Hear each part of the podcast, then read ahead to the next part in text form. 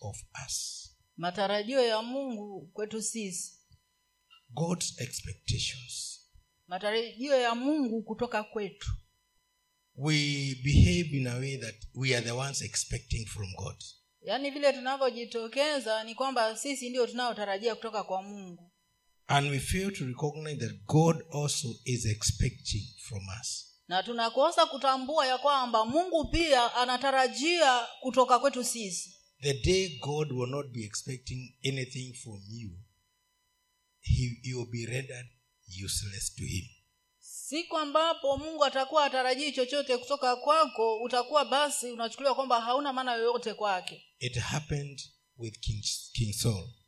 ilitokea wakati wa mfalme sulemani Saul, ah, mfalme sauli when God did not expect anything else for him, no, no amount of prayer could change his mind. wakati ambapo mungu alikuwa atarajii chochote kutoka kwake hakuna kiasi cha maombi ambacho kingeweza kubadilisha jambo hilo And the prophet who brought him to the office tried to cry to God for him. na nabii ambaye aliweza kumwingiza afisini alijaribu kumlilia mungu kwa niaba yake But God was already fed up.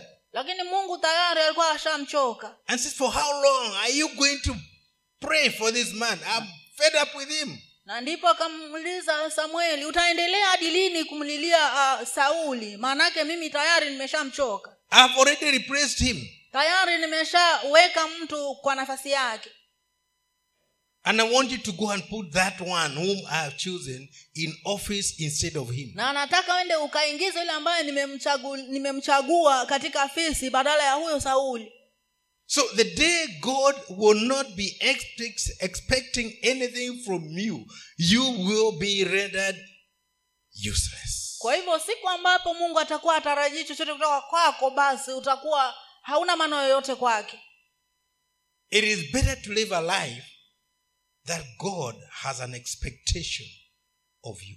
ni heri uishi maisha ambayo mungu ana matarajio kutoka kwako And that's why even Samuel, when he was coming to the office, he said, Here he was told to tell God, Tell him, Here I am, Master. Speak.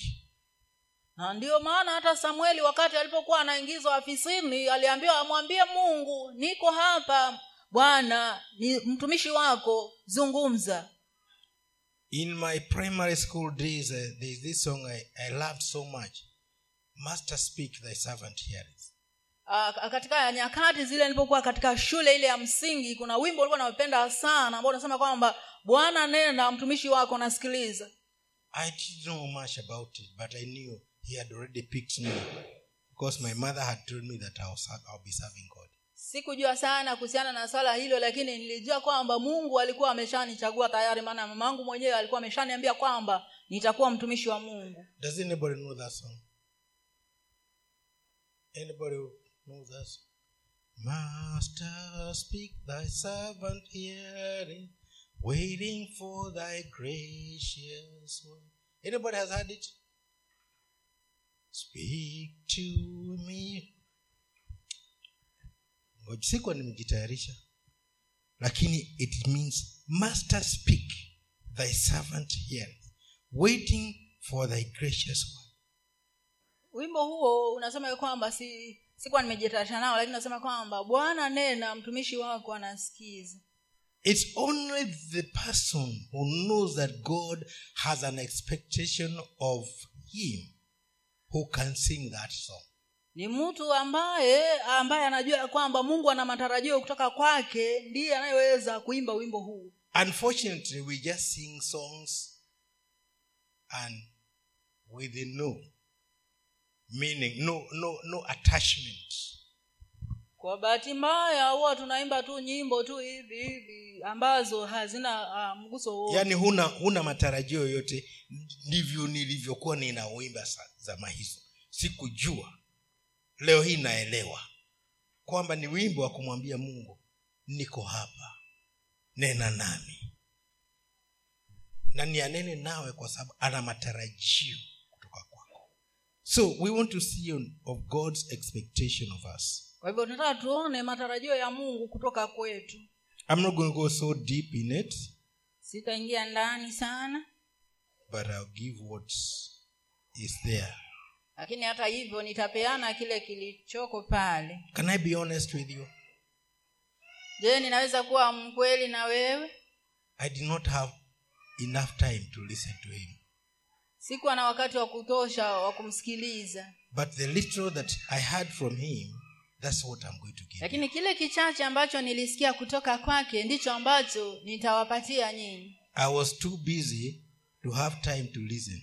Nilikuwa na shule nyingi sana kiasi cha kwamba sikuwa na wakati wa kutosha wa kumsikiza mungu And that is common with most of us. na hiyo ni kawaida kwa wengi wetu We are usually too busy to hear what the master is saying. mara nyingi huwa tunakuwa na shughuli nyingi sana hadi tunakosa nafasi ya kumsikia vile bwana anavyosema This is one time I was too busy.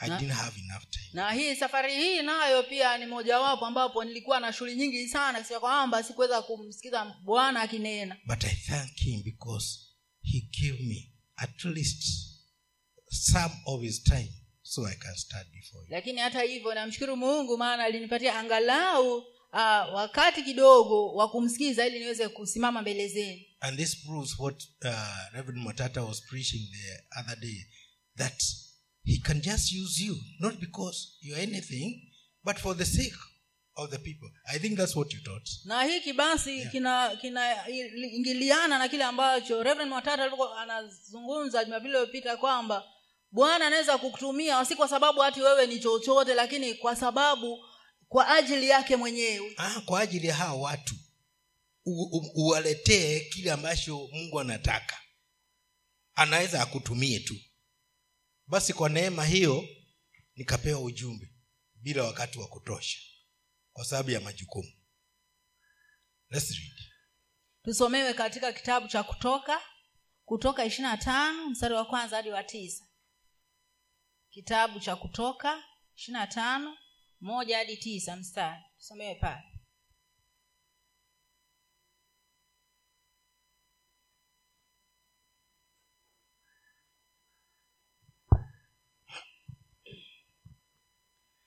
bwana akanena na musa akamwambia waambie wana wa israeli kwamba wanitwalie sadaka. Kila mtu ambaye moyo wake wampa kupenda mtatwa mtatwaa kwake sadaka yangu. Sadaka utakayo utakayopokea mikononi mwao ni hii dhahabu na fedha na shaba na nyuzi za rangi ya samawi na za rangi ya zambarau na za rangi nyekundu na nguo za kitani safi na singa za mbuzi na ngozi za kondoo waume zilizotiwa rangi nyekundu na ngozi za pomboo na miti ya mshita na mafuta ya ile, ya ile taa na viungo vya manukato kwa yale mafuta ya kupaka na kwa ule uvumba wenye harufu nzuri. Na na vito vya shohamu na vito vingine vya kutiwa kwa ile naivera na kwa kile kifuko cha kifuani. Nao na wanifanyie patakatifu ili nipate kukaa kati yao sawasawa na haya yote na ni kuonyeshayo mfano wa maskani na mfano wa vyombo vyake vyote ndivyo mtakavyovifanya Now, we see God talking to Moses. tunamwona mungu akizungumza na musa This God who created the world by saying, Let there be. huyu mungu ambaye aliumba ulimwengu kwa kusema na iwe He, there comes a time he does not say, Let there be a temple. kuna ambapo hasemi ya kwamba na kuwe hekalu And he speaks to Moses, Now, can you get these people to do this and this for me? Na sasa anapata kuongea na musa na kumwambia uwaambie wana wa israeli wanifanyie vitu hivi na vile I have need of gold. I have need of silver. I have need of sheepskins. and, and goat skins. I have need of uh, precious stones. na anamwambia musa kwamba ninao uhitaji wa dhahabu wa fedha wa shaba mawe ya thamani hizo nyuzi za, za kupakwa rangi nyekundu na hivyo vyote ambavyo vimetajwa pale This is the God who created everything, saying, This time I want it from the people. Anybody with a willing heart to bring it so that you can make me the temple the way I want it to be made. huyu ni mungu ambaye aliumba kila kitu lakini sasa anaambia wana wa israeli ya kwamba wamletee vile vitu ili awe- aweze kutengeneza hekalu kama vile anavyotaka In other words, he was making people useful to him. kwa maneno mengine alikuwa anafanya hawa watu waweze kuwa na kazi ya kufanya mbele zake As he wants even today that we may be useful to him. kama vile anavyotaka hata leo ya kwamba tukaweze kuwa wafaida kwake He is able to do it without us anyway. anawe hata hivyo anaweza kufanya hata pasipo sisi kutenda But he has come too low to require it of us that we may do it for him. lakini hata hivyo amejishusha sana hali ya kwamba kututaka sisi tuweze kumfanyia hizo vitu And we become lower, we go lower and, and prove to him that we cannot do it. Na anapokuwa amejishusha vile sisi nasi inafaa tujishushe zaidi hali ya kwamba tu- tuthibitishe kwamba sisi hatuwezi kuvifanya We refuse to do what he has asked us to do. So we tell him now, no, no, no, no, I'm not able to do it. tunakataa kufanya tuna- tunamwambia "Ah, hapana hapana hapana mi siwezi kufanya kitu kama hiki I don't want to do it. siwezi kufanya kitu That's why he said, anyone with a willing heart. na ndiyo maana akasema yeyote aliye na moyo wa kupenda But at the same time, even if you have the willing heart, you don't just bring whatever you want, you bring what he wants. na hata kama una moyo wa kupenda huleti tu kitu chochote bali unaleta kile anachotaka yeye And that is what was happening in the early church in the, in the days of uh, Josephus and Ananias. na hicho ndicho kilifanyika katika kanisa la mwanzo kama vile uh, anania na safira walivyofanya Josephus brought, and his group, they brought out of a willing heart. huyo uh, josephus alileta kutokana na moyo wake wa kupenda But Aeneas had, uh, you know, uh, he was willing, but then uh, it was too good to give God. lakini anania naye alikuwa na ule moyo wa kupenda lakini pia akaona ah, ilikuwa nzuri sana zaidi kumpatia mungu He said quickly, Oh, I'm also going to sell my land and, and bring the money. akasema haraka haraka hata mimi pia nitaenda kuuza shamba langu na nilete pesa zote hapa And he was moved and he sold it. na alisukumwa kweli na akauza hilo shamba But then the money was there. He said, Ah, this is too much to take it to lakini alipokuwa ameshapata zile fedha akaona "Eh, hizi ni pesa nyingi sana siwezi kulizipeleka zote he namna talked to hii." his wife, he said, Now, what do you think? Can we can we retain some? na akazungumza na mke wake akamuza unaonaje tunaweza kubakisha zingine tukapeleka sehemu And they agreed to to do it now not with a willing heart, but with covetousness. na wakakubaliana vile basi wabakishe hizo pesa wapeleke sehemu sasa si kwa moyo wa kupenda lakini kwa moyo wa tamaa And it killed them. na kitu hiko kiliwaua We may not literally or physically die, tunaweza basi tu- tusife kifo kile cha halisia but we can die on the matters of doing the will of God. Lakini tunaweza kufa katika mambo haya ya kutenda mapenzi ya mungu. So God here tells us that He has a desire that we provide to Him kwa hivyo just a portion of what He has given us. kwa hivyo hapa mungu anatuambia ya kwamba anao uhitaji wa kwamba tukaweze kutoa angalau sehemu ya kile ambacho ametupatia. They did not have a fundraising, hawakuweka mchango but the people of willing heart were required to bring and build the temple. lakini watu waliokuwa na moyo wa kupenda walitakiwa kuleta fedha zao ili waweze kulijenga hekalu But why were they doing it? lakini ni kwa nini walikuwa wanafanya kitu hiko Let's read the next one. usomewe katika kutoka ishirina tano thelathini na saba hadi arobaini mstari kutoka ishirina tano thelathini na saba hadi arobaini nawe zifanya ta, zifanye taa zake saba nao wataziwasha hizo taa zake zitoe nuru mbele yake na makoleo yake na visahani vyake vyote vitakuwa vya dhahabu safi.